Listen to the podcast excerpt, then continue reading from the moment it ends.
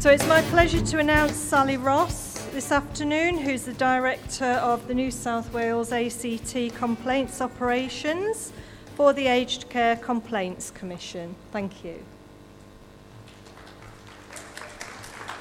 Good afternoon, everybody. I'm not sure what I did to get the Friday afternoon slot, but I'll try and keep you engaged and awake. Um, yes, my name's Sally Ross. I'm the Director of the Commissioner's New South Wales ACT office, which is based um, just near Central Station at 260 Elizabeth Street.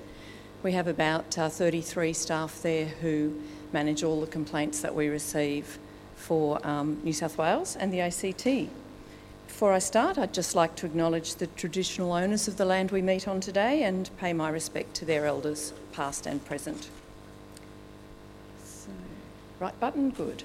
Um, what I'm going to talk to you about today is what the Aged Care Complaints Commissioner does, um, how we do it, some of the things that we've been seeing since the Complaints Commissioner became responsible for complaints earlier this year, um, how we work with our, our, registered nurses in our clinical unit, and then there's hopefully be some time for questions at the end. So, what we do, that's not a particularly helpful slide on what we do, but we do cover all of Australia.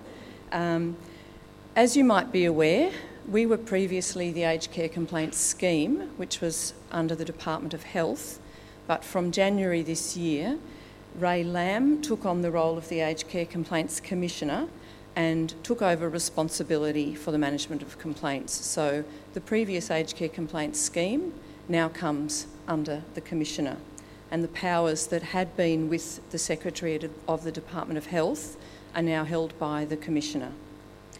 Um, this move was done to create independence uh, of the complaints handling process from the regulatory and funding responsibilities that sit with the department, and that was done in keeping with international best practice for complaints handling, but also in response to feedback that the Minister and the Department were getting, both from consumers and from service providers, about the desirability of there being an independent complaints function. The Commission is responsible for managing complaints about all Australian government funded aged care services, so that's residential home care services, uh, Commonwealth Home Support Program, and the National Aboriginal and Torres Strait Islander Flexible Aged Care Program. Um, in addition to our, our core function, which is resolving complaints, we also, um, since moving under the Commissioner, have an education function, and that's been added in to the Commissioner's functions in the uh, complaints principles.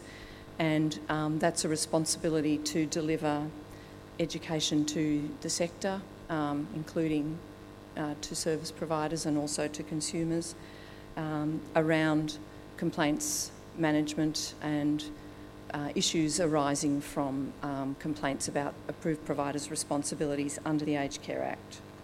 So that's a really, it's still a developing part of the role, um, but it's a really uh, important part of the role because we really want to build the capacity of aged care providers to resolve complaints quickly and directly with people because we all know that that's a better way to do it than, than to have to escalate it through an external complaints body, if at all possible. We also, um, as part of that education function, um, are interested in providing more feedback to the sector about what we're seeing from complaints and what we're doing. You may have seen um, earlier this week, or it may have been late last week, but uh, the Complaints Commissioner's first annual report was released, and you can look that up on our website online if you're interested to read that. Um, so that's a report really on the first six months since being under the Commissioner, and it, it gives a really good um, overview of what we do, how we do it, and some of the key st- statistics coming out of our complaints. It's quite a um, nice to look at and easy to read document. So, our vision is that people trust that making a complaint is worthwhile, that it will lead to resolution for the individual and improve care for others. So you can see from the language that we've used in that vision that it's all about using complaints to drive improvement. If you've ever, if you had dealt with the aged care complaint scheme four or five years ago, you might have heard people talking about breaches where the providers had breached their responsibilities. We don't use that language anymore. We're not about breaches. Where we do identify um, deficiencies in care, we're about working with the parties to resolve the complaint and improve the care, both for that individual care recipient and for others in the service. Um, as I go further through, you'll see that there is a more pointy end as well, but um, the basic aim is to work together to resolve the complaints. So, coming from our vision are our values. So, the first one there is pretty self evident approachable, independent, impartial, and fair. Um, and again, that language about listening to you, exploring what went wrong and working with the people involved to fix it, and ensuring that we use complaints to improve care. And we do often get um, a lot of positive feedback, um, both from complainants but also from providers, telling us that having us involved actually did help them to look more objectively at what the situation was and to um, identify some areas where they could improve and to put things in place that are benefiting the service and, and the care recipients more broadly. So we, we work to three objectives. Um, I've already spoken a bit about resolve and improve. The third one there in the middle is, is to protect, so to take timely action on issues raised through complaints to ensure people receiving aged care are well cared for and protected. So that's really all about when we get a complaint that um, raises concern about risk to either the individual care recipient or to other care recipients, that we're um, assessing that risk and taking steps um, with the provider and, if need be, with other agencies involved in quality and aged care to um, make sure that that risk is mitigated. So, as I just mentioned, there are three um, agencies that are involved in ensuring the quality of aged care services. Um, the Department of Health still has overall responsibility for regulation and funding of aged care and for the policy and maintaining the legislative framework. The Complaints Commissioner, as I'll go through today, is responsible for resolving complaints from individuals. And of course, you'd be well aware of the um, Aged Care Quality Agency and their functions in terms of um, the accreditation system. All three agencies are independent decision makers, but we do have protocols for sharing of information between us where, where that's appropriate to help us to carry out our functions. So we can, for example, where we come across issues that we think may raise a systemic concern, we can make a referral to the quality agency and they'll um, either do an additional uh, site visit as a result of that information or, um, or consider that information at their next um, visit, depending on the, the urgency and, and the, the risk of the information that we've referred to them. So, how do we do it? We have two main uh, approaches to resolving complaints. We're either doing an early resolution process or a more detailed resolution process. So, obviously, early resolution, as it sounds, is, is about trying to do a fast and direct resolution of an issue. Um, so, most of our complaints are received by telephone. We do receive some from uh, our, through our website and some still um, by mail, but uh, the vast majority of people ring us and um, they have a discussion with an intake officer up front to try and really understand what their issue is, determine if it's something that's within our scope to sort out. So it has to be something that's about an aged care provider's responsibilities under the Aged Care Act.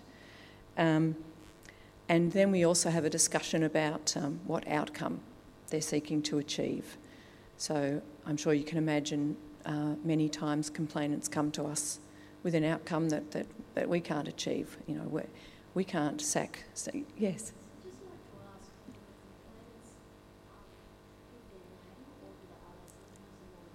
That's, that's a really good question. Um, complainants can there's three ways that they can do it. Um, they can be an open complainant, which is when they give us their name. We always encourage complainants to be open if, you know, if at all possible, because obviously it's far more likely to get a good resolution of their complaint if, if the service knows who's concerned and, and what it is that they want to achieve. Um, they can be a confidential complainant, which means we know who they are, but they don't want us to tell the service provider. Uh, and they can also be anonymous. So we do receive um, quite a number of anonymous complaints, and um, we act on the information that's that's in them. Um, a lot of those we might you know, we will always go to the provider and say we've had this anonymous complaint and, and seek a response to it. So, as I was saying, where we do have direct contact with the person and we're able to have a discussion with them, we try to ask them to focus on an outcome that's achievable. I would like my father's continence care to improve, or I would like the quality of the meals to improve.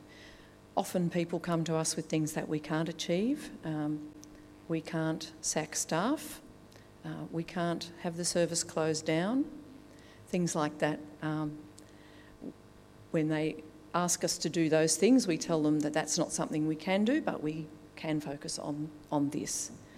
Um, sometimes, when uh, uh quite a lot of um, people who come to us with a complaint have a family member who's passed away in, in the service, and they may have concerns around that.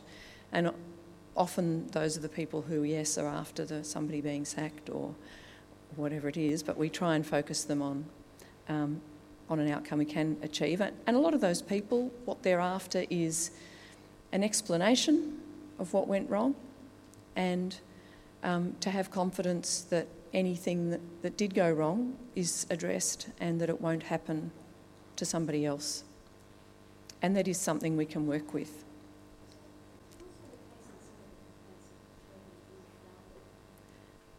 They can be, yes, but we, um, we will never assume that it's ill founded when it comes in. We have to take a complaint as we find it. Um, but uh, I'll, I'll go straight to that now, really. When, when, when the complaints come in, in that early resolution phase, which is where we're trying to sort things out quickly, we're trying to um, resolve those within 30 days, and we, we do approximately 80% of our complaints in that process. Um, and there's three ways that we will end a complaint at that stage. We will either resolve it quickly to the satisfaction of the complainant. That's obviously the best outcome for everyone concerned, and often that can be achieved with a couple of quick phone calls by our staff. Um, often providers are very responsive at that stage and they'll do what needs to be done, meet the complainant. Sometimes it's a fairly simple thing that the complainant just hasn't felt comfortable raising directly. And maybe next time they will be because they'll see that they do get um, an outcome and that they don't experience um, repercussions when they raise a complaint. Um, we can, in that uh, um, early phase, decide to take no further action.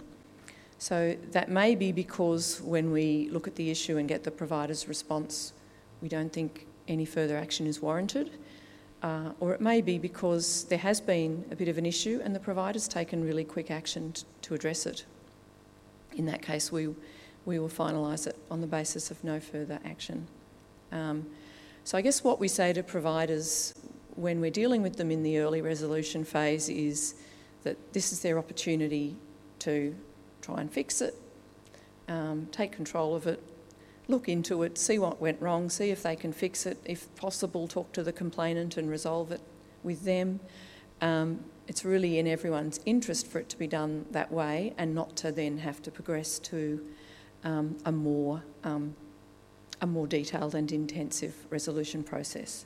But if we're not able to achieve that, that's when we um, go on to the next stage. I might just stop there since we have had a few questions. Are there any questions so far about that intake and and early resolution stage. Any further questions? Okay, I'll, I'll move on then. So, if we can't resolve the complaint through early resolution, we go to a more formal resolution process, and we have three pathways that we can use there. The first one is what we call service provider resolution. That's essentially a more detailed version of what we might do in early resolution, where we write to the provider and we say, These are the concerns that have been raised with us. Um, we would like you to look into these, take appropriate action, if appropriate, talk with the complainant, and then write back to us and tell us what you've done to sort it out. Um, we may also ask for documentation and so on to support um, what they, the action that they've taken. Um, and we may even be ask a few fairly direct questions at that phase just to make sure that the provider actually understands what it is that we want them to address. When we get that response, we will test it with the complainant. Um, and if they are still um, not satisfied or, or, are raising things that perhaps are at odds with what the provider's told us, or if we have any concerns with what the, the information the provider's given us, we can go back with further questions and so on. The next approach, which we're doing more and more of, is conciliation. Um, this is often a, a extremely effective way of resolving complaints where we get the provider and the complainant together to talk about and agree on a way forward with the concerns. Many, many of our complaints, um, even, even though there may be some substantive concerns there, many of them ultimately come down to communication and, and relationship between the service and the complainant. That can be for all sorts of reasons and can be, you know, there's always two sides to that story. Um, but if we can get the parties talking together and agreeing together, um, and a complainant walking away feeling happy with the outcome, then you know that benefits everybody. Um, we uh, we had had one uh, a couple of months ago where a daughter came to us was unhappy with various aspects of her mother's care. She was a bit nervous about raising the complaint. She thought her mother might not really want to be involved because they were worried about repercussions. Um, we went and visited the mother and the daughter and spoke to them and got there. They became confident that, that if we did it through a conciliation process, that, that it would be a positive thing.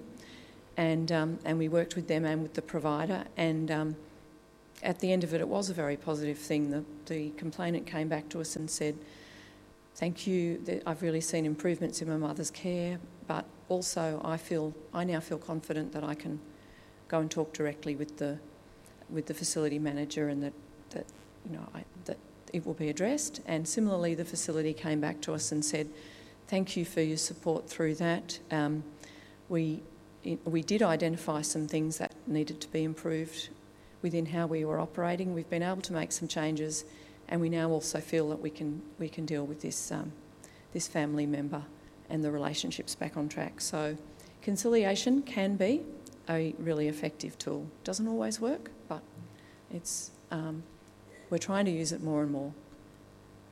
And the third approach is investigation. This will typically be where it's a more um, serious issue, perhaps an issue with with um, clinical um, components that we need to obtain documentation. Sometimes we might need to obtain records, perhaps from a hospital if somebody's gone into hospital from the service or come out from the hospital. Um, we may need to uh, seek a range of advice in relation to that matter, so that's where we'll be doing a more formal uh, investigation process. Um, we can do all, all, kinds of things during our resolution process, depending on what we think is going to work, and it can be fairly flexible.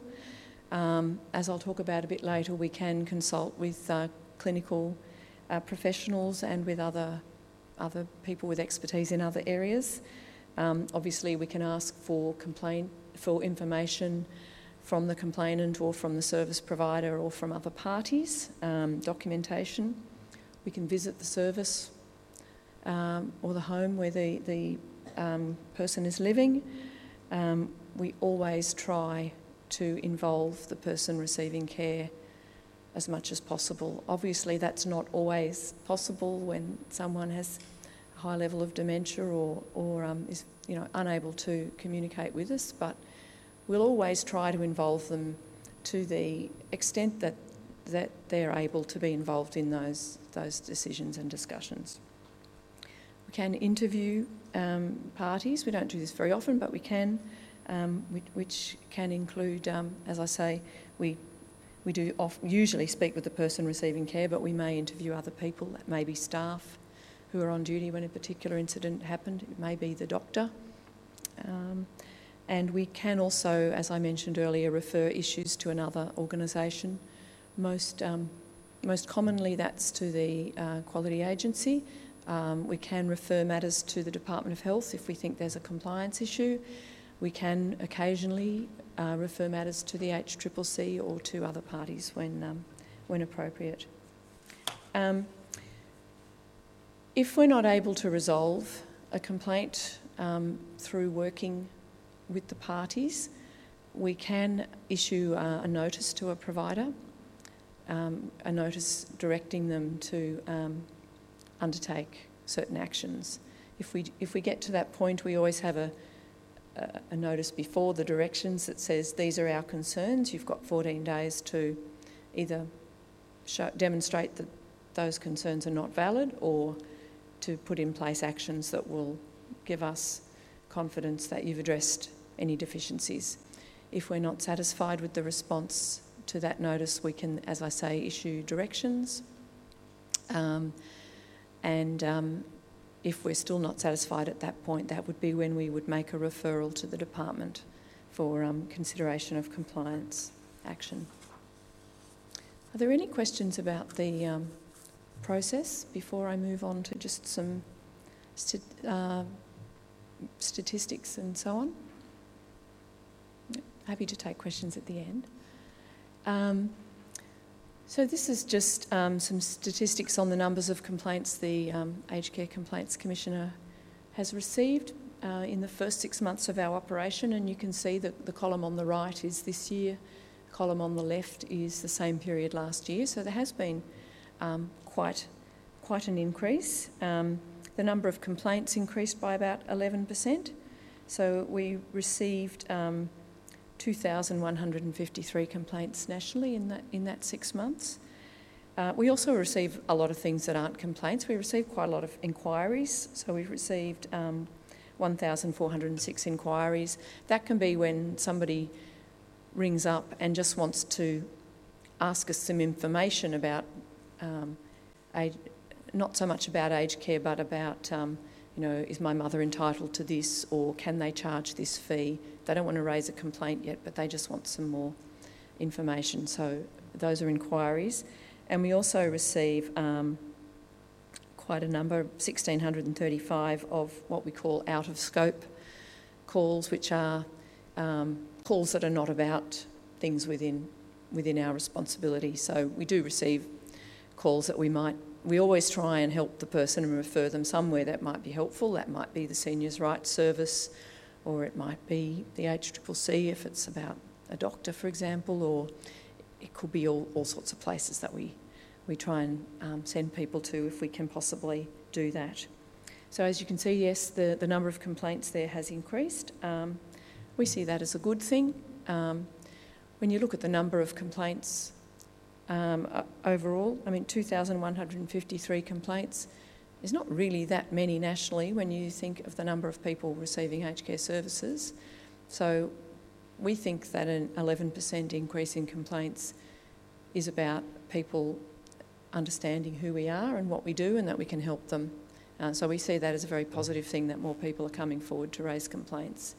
And that um, we think is a, a benefit of having um, the Aged Care Complaints Commissioner in place because she's an independent um, person and she's an individual. She's a, I don't know if you've seen Rae speak at um, conferences or seen her in um, media interviews, but she's, you know, she's very, um, she, she's very effective communicator and she's the sort of person that you, you can see that people would feel confident going to her with their complaint and, and rightly so. So she's been able to raise the profile of the complaints process.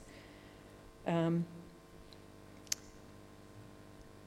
just uh, in terms, of, and if you do look up our annual report, you'll see some more statistics on, on, on all of this, but um, we also do customer satisfaction surveys, um, and you know, with any sort of satisfaction survey, you don't always get everyone filling it in, although I'm sure everyone will be filling their evaluations in today. Um, we've had 462 customer satisfaction surveys that we've received in that six months, and 82% of the respondents advised that they were satisfied with our service, so we're, we're pretty happy with that. Um, of course, some, some people aren't. Um, by and large, the, uh, quite a lot of the respondents to our satisfaction surveys were service providers, and we get a lot of positive comments there about how we've assisted them to work more effectively with the complainant and to address issues. Um, and we receive a lot of satisfied complainants thanking us for assisting them with, uh, with their care.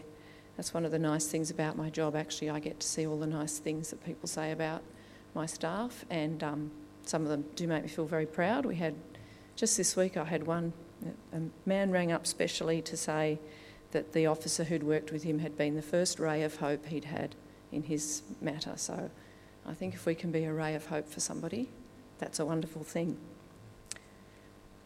Um, in the complaints that we've looked at in our first six months, um, these are some of the things that come to us most frequently clinical care, medication management. I'll talk about these a little bit more uh, in the next slide. Continence management is a common one, falls prevention. Um, so we do get quite a lot of issues, in, in, fact, probably almost a majority of issues that have some element of a, of a clinical nature. Uh, and we do have um, a clinical unit um, attached to the Complaints Commissioner, and we, we receive clinical advice at a number of levels. Um, so we have a centralised clinical unit that, at, at, this stage, it, it, could be any number of different registered um, health professionals, but at this stage, all our clinical advisors are registered nurses. Um, so there are um, I think, six registered nurses in the actual centralised clinical unit, but we also employ um, registered nurses in, um, in our complaints teams. Um, and what, so at the moment in New South Wales, I have uh, three staff who are complaints officers who are also registered nurses. Um, for us so far this year, they've been doing a standard complaints officer role but using their expertise within that. Um, but what's been being trialled in a couple of other states and is going to be um, brought in for our state as well is those uh, registered clinicians on the ground in the state offices will also have um, a role around providing support and advice to non clinical staff to help them deal with and understand clinical issues.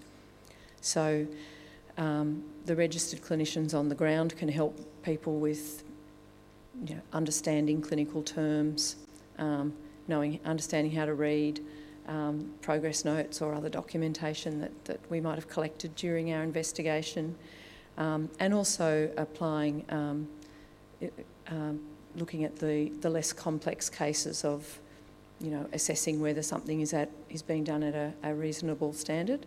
Um, when we have more complex advice, that goes into our more specialised clinical unit, and they will typically ask for a range of documentation, and um, they'll be extremely thorough in going through all of that and identifying any clinical concerns that, that, that, that we may need to then go back and raise with the provider. Um, the sorts of issues that um, we've been getting advice on from the clinical unit, we've had um, we get quite a lot of complaints about medication administration, um, but uh, yeah, particularly some particular ones around whether non-registered clinicians can administer Schedule 8 medications and under what circumstances. So, you know, the clinical unit needs to look at that and appropriate levels of, of um, training and supervision for staff in relation to that. A lot of complaints come back to care planning, um, the relationship between assessment, um, ongoing evaluation of the care, care planning and making sure that um, it's all well documented so that all staff are clear on, on what's required. Um, we get quite a lot, quite a lot of our most contentious complaints are around changes in clinical condition and particularly around management of deterioration in residents. Um, I'm sure you would have all dealt with situations with family members who feel that their loved one has passed away because something wasn't done properly. Um, we all know that often people don't, often that that's people don't understand the ageing process and, and that these things can happen quickly, but sometimes it can be that, that there was um, something that wasn't recognised and um, escalated appropriately or quickly enough. And, and so those are some of the more complex things where we'll be working with our clinical unit to look at those. Referrals to specialists is another area. Um, you know, whether a complex wound has been um, referred to a specialist person early enough, uh, difficult behaviour management issues, for example. Um, and advanced care planning is another one that, that, that comes up um, very often, particularly around, um, again, um, uh, deaths of residents and, and deterioration as well, and whether there's been clear communication around the wishes of the resident and or their family and, and what's expected and what's going to happen when that, when that happens. So just to reiterate, our um, focus is resolve, protect, improve, and we think that's those are actually three useful things for anyone dealing with complaints in aged care to, to think about if you're the person receiving a complaint directly face to face on the floor or whether you're the person responsible for complaints management in your service. Um, if you can be thinking about how do I resolve this complaint for this person? Have I listened to them, understood it, really looked at what we can, what outcome they're after, and how we can assist them to feel that that's been resolved? Does the complaint raise any risks about um, the, the care that's being delivered? What do we need to do to protect the resident and or other residents? And are there any lessons from this complaint that can be used to improve our, our care and our service? If you're interested in any further resources, there's all kinds of stuff on our website. Um, there's obviously a range of materials about us, and those are available in um, a number of community languages. But there's also um, some useful resources for service providers um, to assist you with managing complaints as well. So there's a, a suite of documents called the Better Practice Guide to Complaint Handling in Aged Care Services. Um, there's posters, booklets, templates, and so on that, um, you know, I think are really good um, resources to help uh, staff who are managing complaints to walk through that complaints journey and um, really focus on, on resolution. Final message. Um, we always say to providers, um, have you thought about offering an apology to the complainant? Um, and we often find that, particularly when we're doing conciliations, but not only then, that uh, when, uh, when something has gone wrong, or even if nothing that bad's gone wrong, but the experience for that person's been negative, um, offering um, a, a well made apology can really be the final thing that helps that person feel that their issue's been resolved. So when I'm talking about a, a good apology, I'm talking about um, the person feeling that they've been heard and understood, um, feeling that their experience has been acknowledged, um, and where there has been uh, a problem identified in the care, letting the person know what you're going to do to make it better, to make sure it doesn't happen again, either to their loved one or, or that that won't happen again to other people in the service. That's it from me, but I'm very happy to take any, any questions or discussion points. Yes.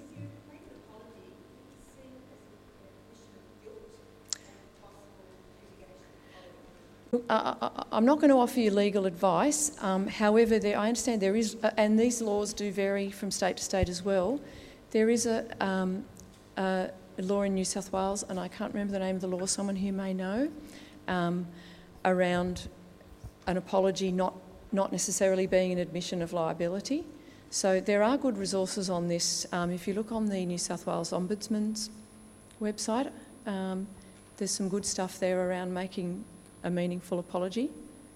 Uh, and that's, I think that's where you, you can also find um, some information around the, the, the legislation. We don't have that on our website because a lot of the, it's a complex field and there are state laws that, that come into play here as well. Um, yeah, so. Other questions?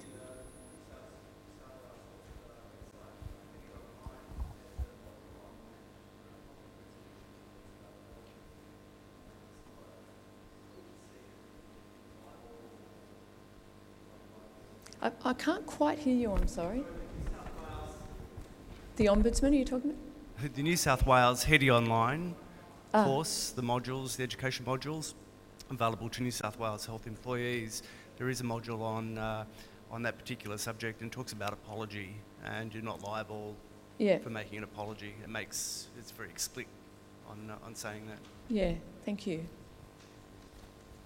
Okay, well, thank you very much for having me.